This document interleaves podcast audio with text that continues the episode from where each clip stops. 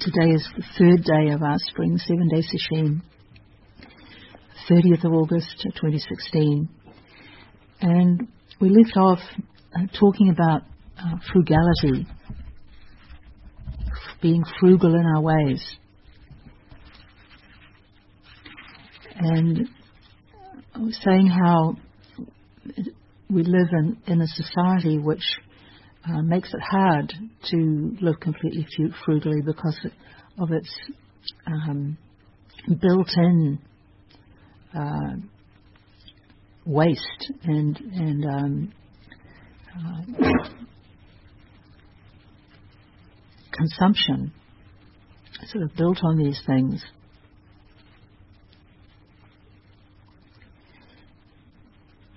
There's this, there's a um, A little story in, in, in the Pali Canon, an example of what um, frugality might look like. It's it's to do with frugality within the the order of monks and nuns. There was a there was a queen who um, wanted to give a donation to Ananda of uh, five hundred uh, robes for the monks. And her husband was suspicious of this.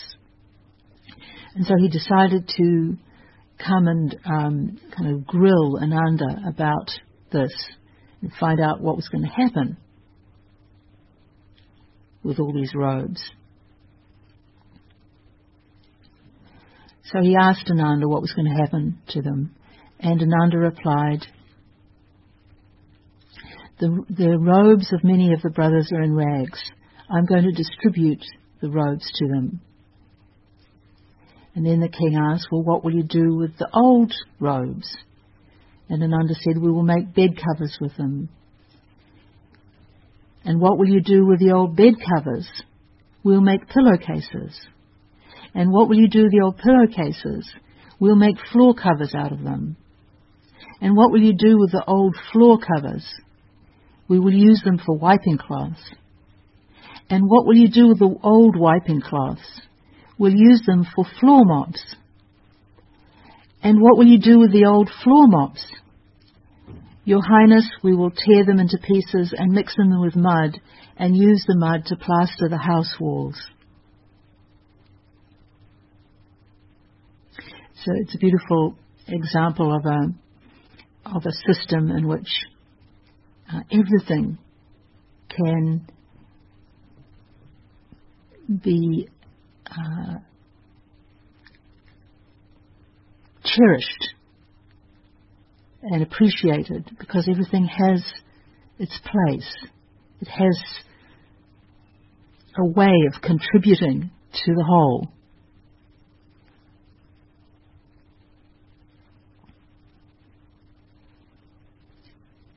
Another example, a more recent one, um, people, quite a few of you have heard this um, little story before. It's from a book called From Novice to Master. And it's about um, uh, Soko Morinaga. And when he was um, just very young and um, came to a, a small Zen temple, and his Roshi got him cleaning up the garden. And when he had raked everything up, when the young Morinaga had raked everything up, he asked his the master, uh, his Roshi, where do I put the trash? And the Roshi replied, in things and in people there's no such thing as trash. And then he showed Morinaga what to do with what he'd gathered up in his, with his rake. The leaves were put in sacks to be used to fuel the uh, bath, Japanese-style bath. The, all the little stones were returned to their places under the eaves where they collected, the rainwater was collected in these uh, uh, stone-covered drains that are common in traditional Japanese houses. And then finally there were bits of moss, and these were gathered up and then pressed into bare patches on the uh, the lawn. And after that, there wasn't anything left. Everything had had been returned to its proper place.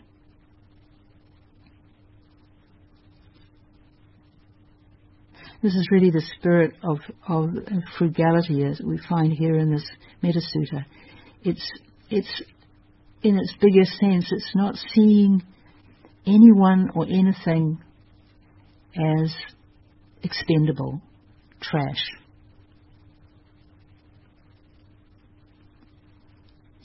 So it's a very tragic thing that that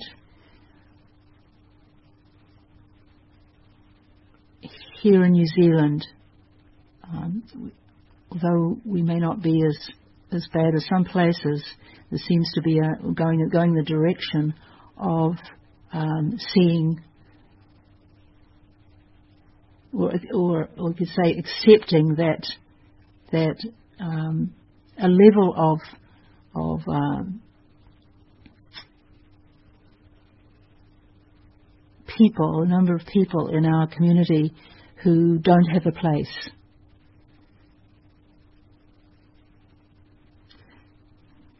Not just these days people who don't have have uh, jobs, worthwhile jobs, but now many who are without somewhere to live.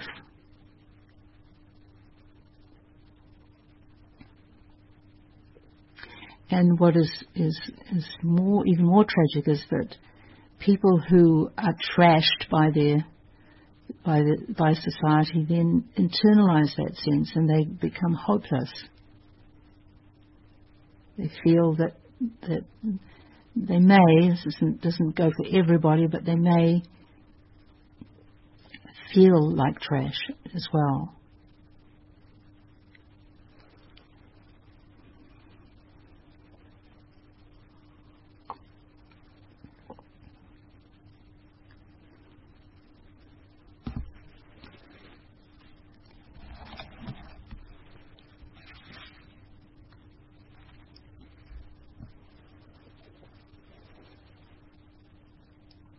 Because uh, frugality can also be a kind of atta- attachment. It can can turn into its near enemy, miserliness. And so we have to watch out for that and um, see it in the, in the context of all the other um, parameters. Generosity being the first of these. This is a an antidote for our getting tight around frugality. If you look at the look at the Pali in the, in this sutta for that's used for uh, frugality, it's lit- literally says um, to have light turnings, and you can see gener- generosity as being a way of of lightening up through giving away, not having a lot of baggage.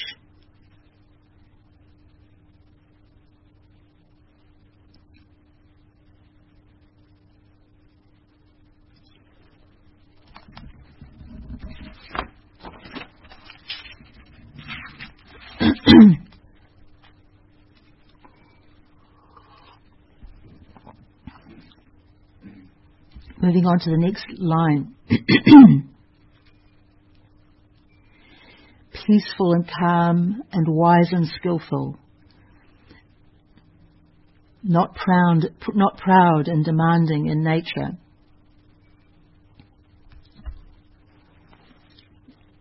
Peaceful and calm and wise and skillful. In the original, um, this uh, uh, peaceful and calm is is a compound word made up of of santi plus indriya, and what it really means is is peaceful sense faculties. So it's quite specific. It's saying um, we need our senses need to be at ease, not agitated. not not um, longing for stimulation of some kind.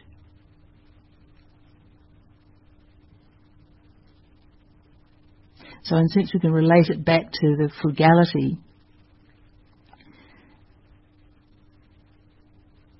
It's, if, our, if our senses are at ease, if we're not craving stimulation and stuff and experiences, then we live more lightly. And the six senses here, in other words, the five ordinary senses and the mind, or uh, discriminating consciousness, is the sixth.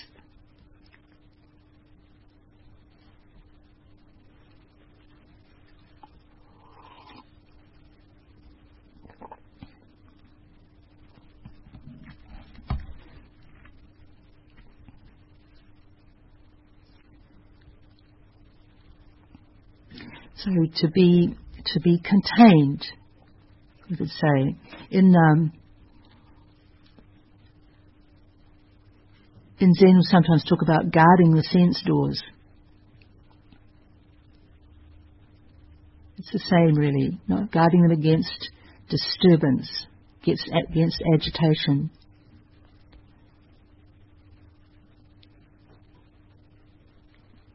Being settled.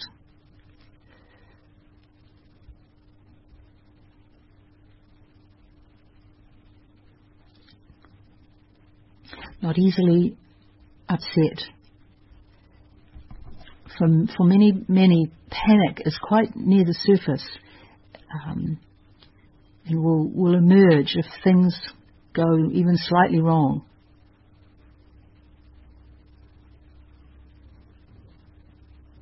People have probably seen this when you when you travel, and um, very often the the things don't go as expected with connections if you're flying, and um,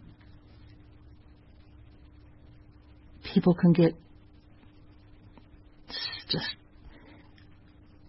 so quickly get get um, so upset that things aren't unfolding as they expected them to.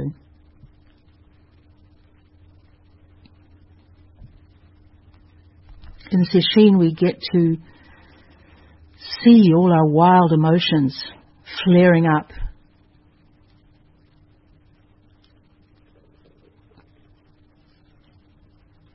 And we can't go, go up to the counter and, and shake our fist at the at the uh, attendant at the counter. We just have to face these things ourselves. This is very, very useful. We'll find that when we do get into a, into some kind of adverse circumstances, that we have we have more resources to draw on. We, we won't be so easily um, thrown.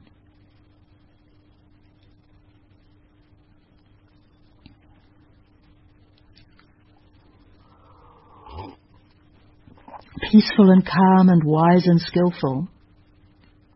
Again, this um, wise and skillful in the original is just is just one word, nipako, which is related to the word for a chief.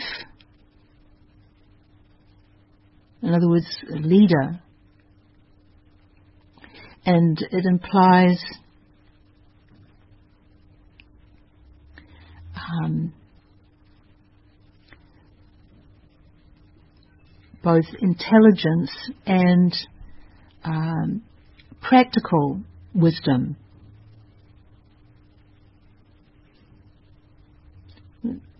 Prudence. the,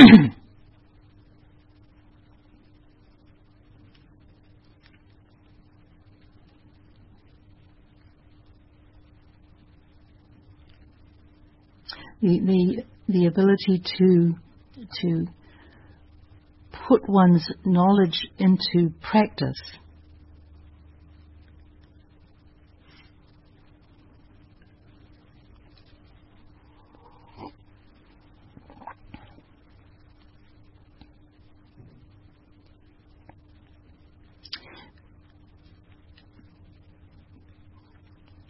takes us back to the beginning of the Sutta, which talked about being skilled in goodness.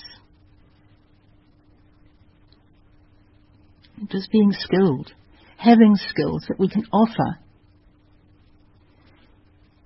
In other words, ways in which we can express loving kindness and care for others. Ways in which we can be of service.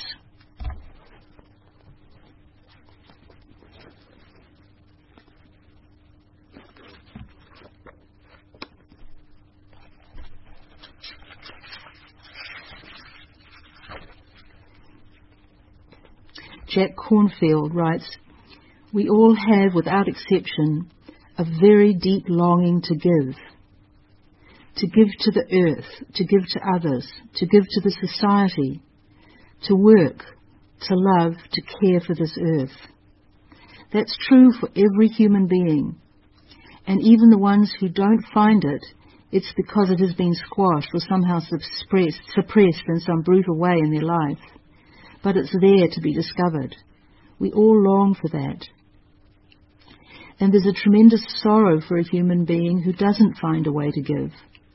One of the worst of human sufferings is not to find a way to love or a place to work and give of your heart and your being."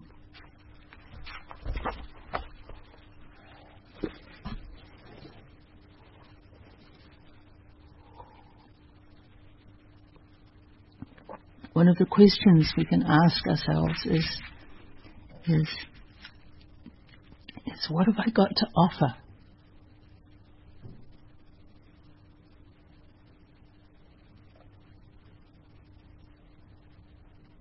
Every single human being has something to offer.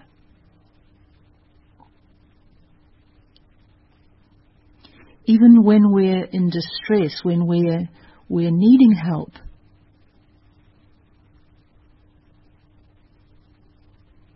That can be a gift, in that it provides an opportunity for others to help.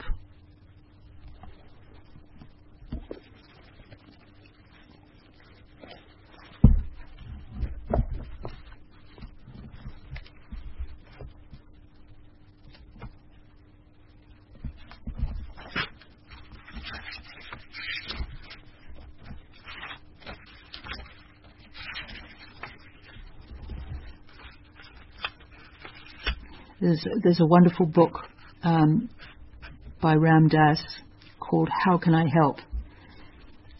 And there's a passage which um, talks about this this um,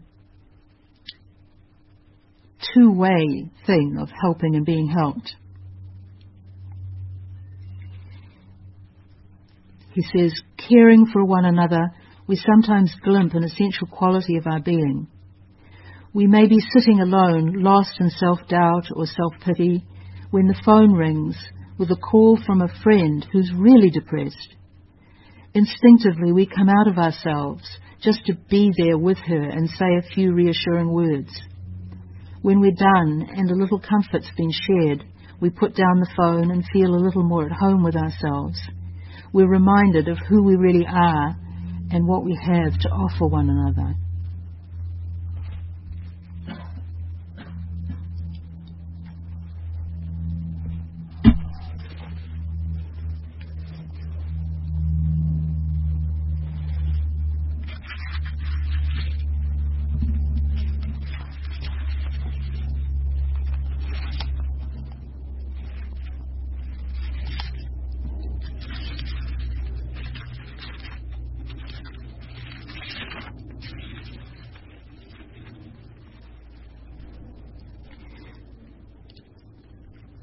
Next line, "Not proud and demanding in nature."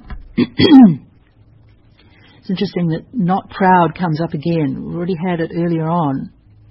Humble and not conceited. Um, often if, if something is repeated, it's because it's important. Perhaps it's it's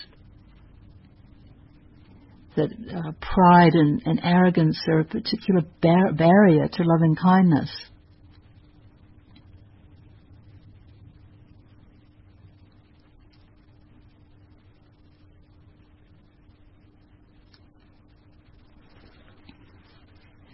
Actually, if you look at the Pali, it's two different.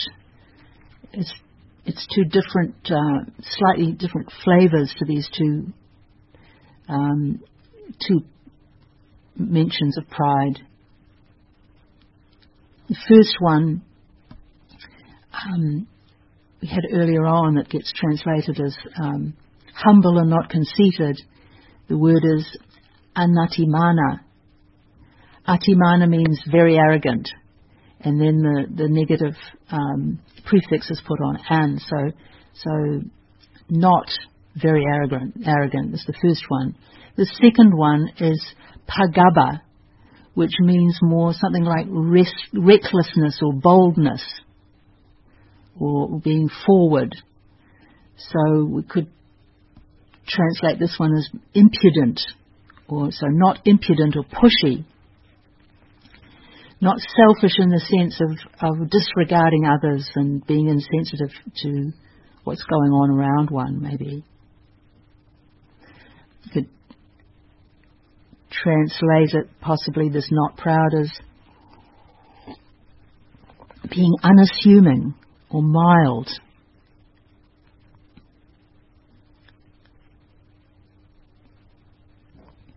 The second part, not demanding in nature, Um, is uh, quite a lot to it. The uh, the Pali is kulesu anangugiddo. Kuleso anangugiddo.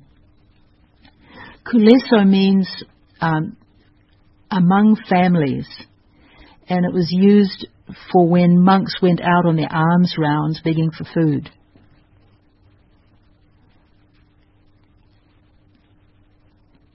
So. So this is being addressed to, again, to the monks that the Buddha is, is teaching.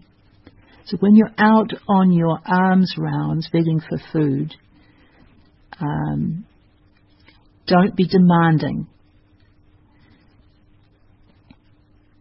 And again, this word an, ananugiddo though, is made up of two parts. The first part, uh, not to go along, ananu. And then the second part, greedily, giddo. This word, giddo, is, is related to the word for vulture.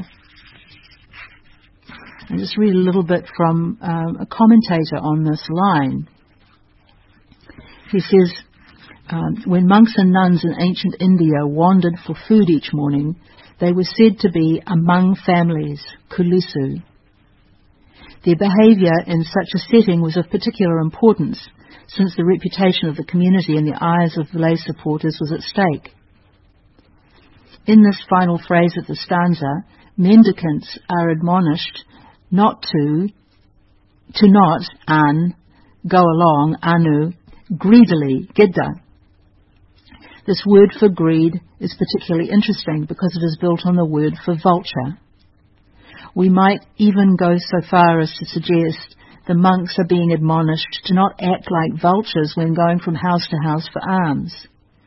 The vulture is a scavenger, standing or circling around hungrily, eyeing the best morsels, looking for his best chances and brazenly shoving, shoving aside those in his way when he strikes out for the food.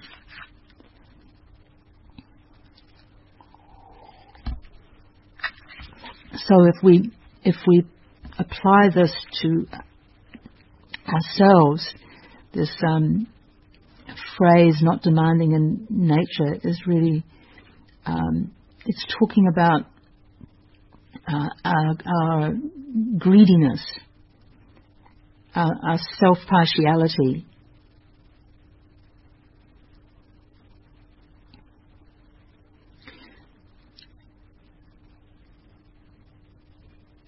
Are looking out, sort of anxiously looking out for what what we can get, for, you know, to meet our, our uh, what we think of as our, our needs.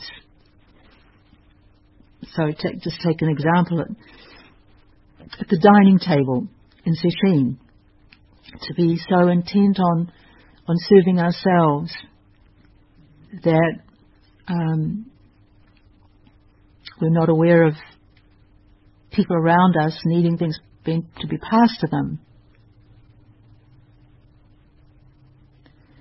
Or it could be just that thing of if you, if there's a certain dish of stuff, being being aware of how many other people there are down the table who haven't had that food yet. And so not just completely loading up your plate so there's not enough for other people.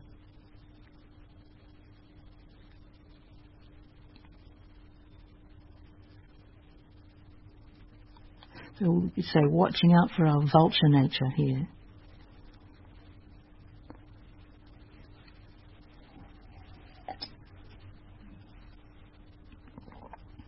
We can relate this, again, is, these lines are so interconnected, we can relate this this um, um, vivid, vivid image of the vulture back to the line about about peaceful sense faculties and and um,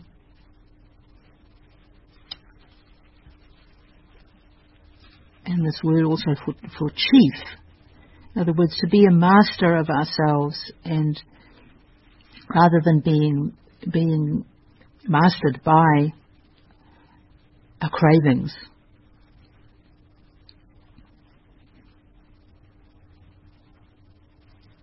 And again, we're talking here about all six senses, so that it includes um, not only um, seeing, hearing, tasting, touching, smelling, but also our thinking.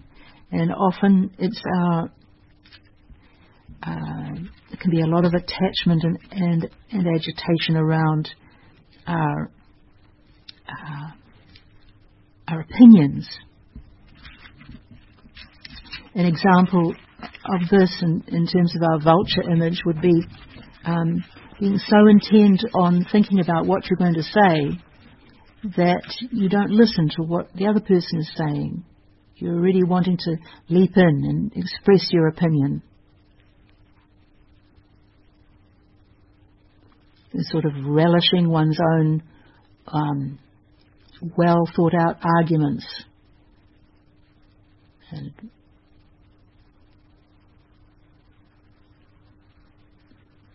what one has to say on a particular subject.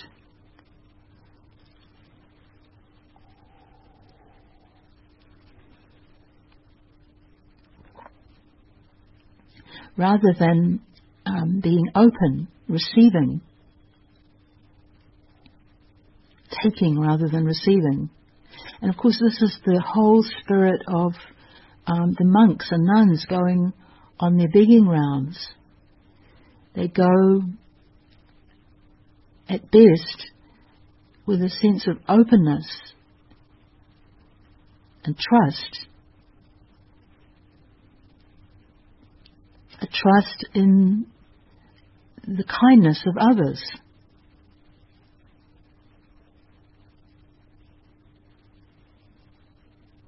In the, in the uh, bounty of the universe, we could say.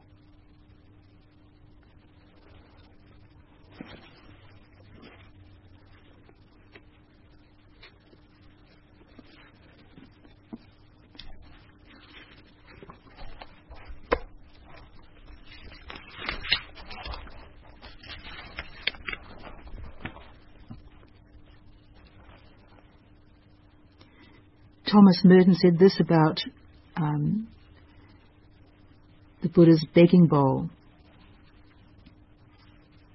The begging bowl of the Buddha represents not just a right to beg, but openness to the gifts of all human beings as an expression of this interdependence of all beings.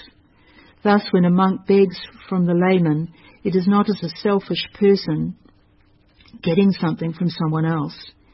He is simply opening himself to his interdependence.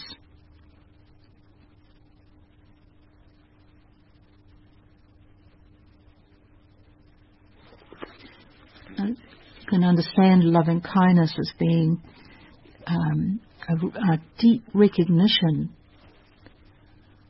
of our interdependence.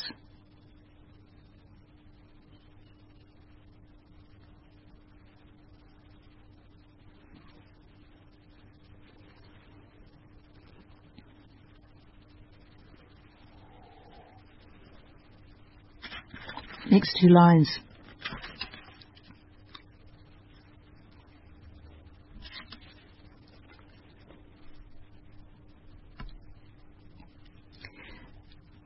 Let them not do the slightest thing that the wise would later reprove. And again, we can replace this them with us. Let us not do the slightest thing that the wise would later reprove. This is a kind of, of catch-all um, that sum up, sums up all that's gone before in this section of the of the sutta.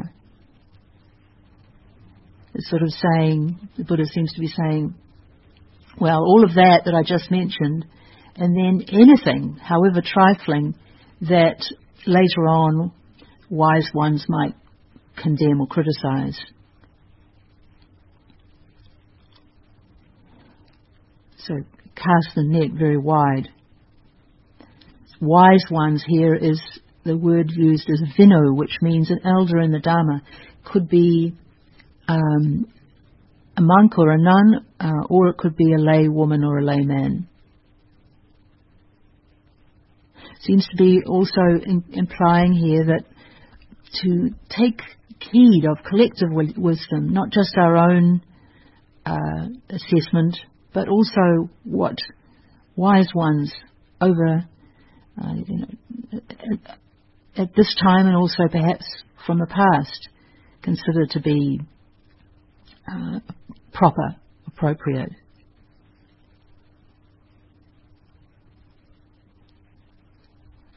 So this this marks this um, this catch-all or marks the the end of this, the the, the Shila section of the sutra.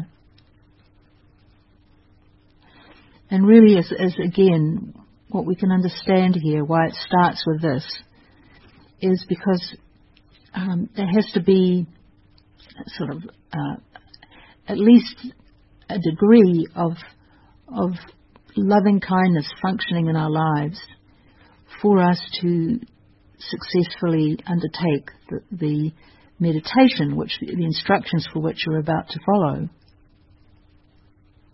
So the first part really looks at, could say, applied loving kindness. What loving kindness actually looks like in our day-to-day lives, in our in our relationships, our family, our work. What is it to live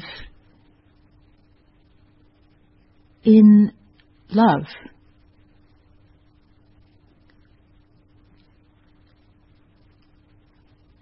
What is it to live in service, to put others first?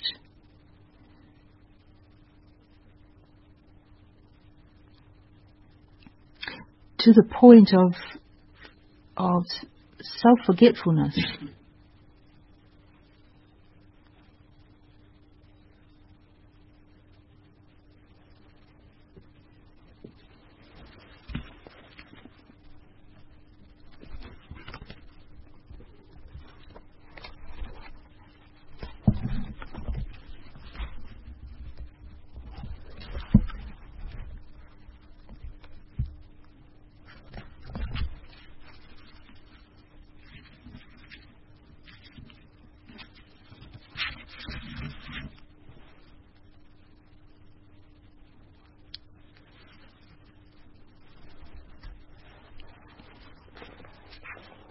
A story about about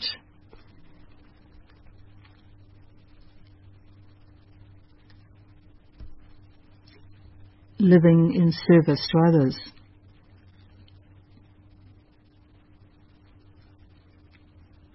Once upon a time there was a blacksmith who worked hard at his trade.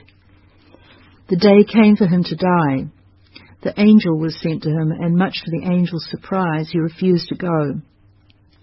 he pleaded with the angel to make his case before God, that he was the only blacksmith in the area and it was time for all his neighbours to begin their planting and sowing. He was needed. So the angel pleaded his case before God. He said that the man didn't want to appear ungrateful, but that he was gla- and he was glad to have a place in the kingdom, but could he put off going for a while? And he was left. About a year or two later, the angel came back with the same message. The Lord was ready to share the fullness of the kingdom with him. Again, the man had reservations and said, "A neighbour of mine is seriously ill, and it's time for the harvest. A number of us are trying to save his crops so that his family won't become destitute. Please come back later." And off the angel went again.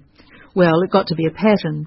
Every time the angel came back, the blacksmith had one excuse or another.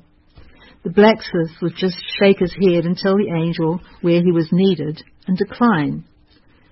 Finally, the blacksmith grew very old, weary and tired. He decided it was time, and so he prayed, "God, if you'd like to send your angel again, I'd be glad to come home now." Immediately the angel appeared, as if from around the corner of the bed.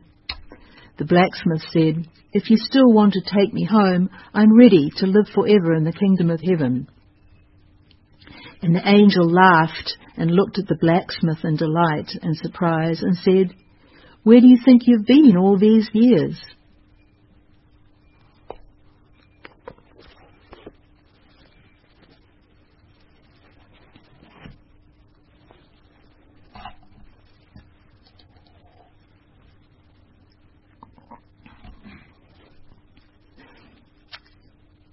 To recognize that that to to live in loving kindness is um, to be home.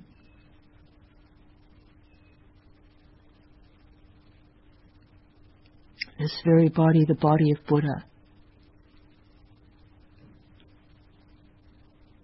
it's to be living in the Pure Land.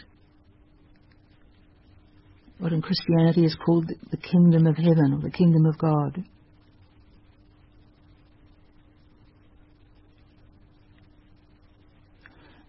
Heaven is not somewhere we go, but something we are, if we allow ourselves to open. To open our hearts, to open our hands.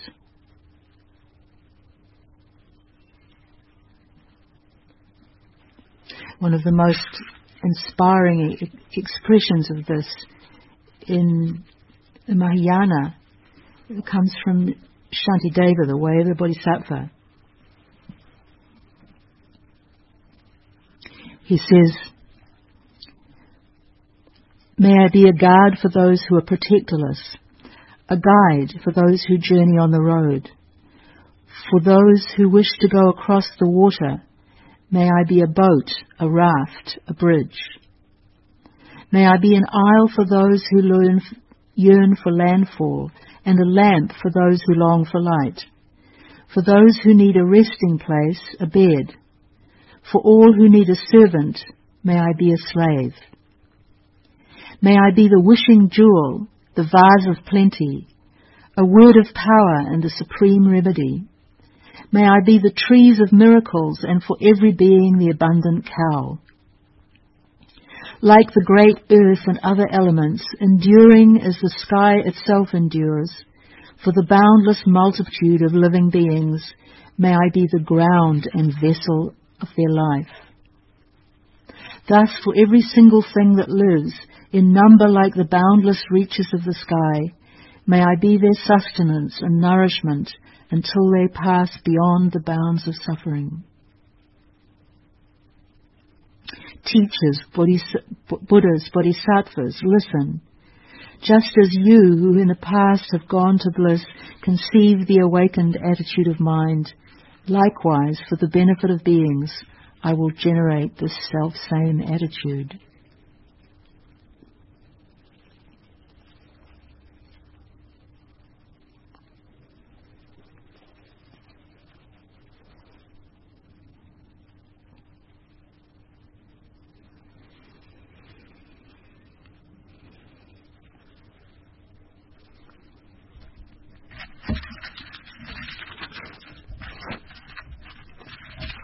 Buddha Shakyamuni um, once said, "Develop a mind so filled with love it resembles space which cannot be painted, marred or ruined."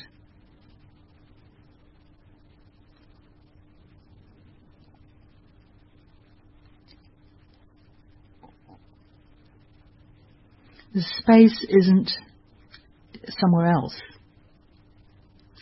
It's the space that we're in right now, in this very moment.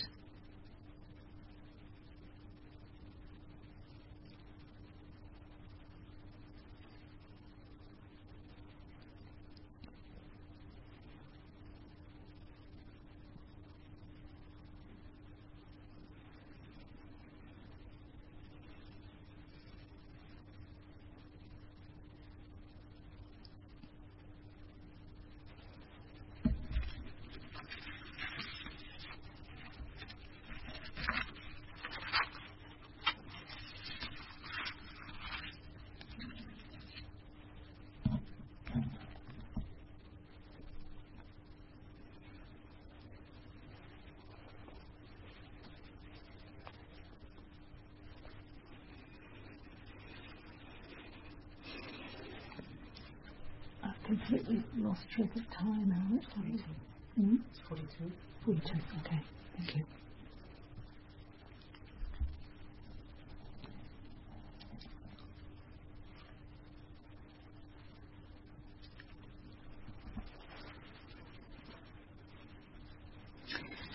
Um, I think we'll just stop here and recite the four vows.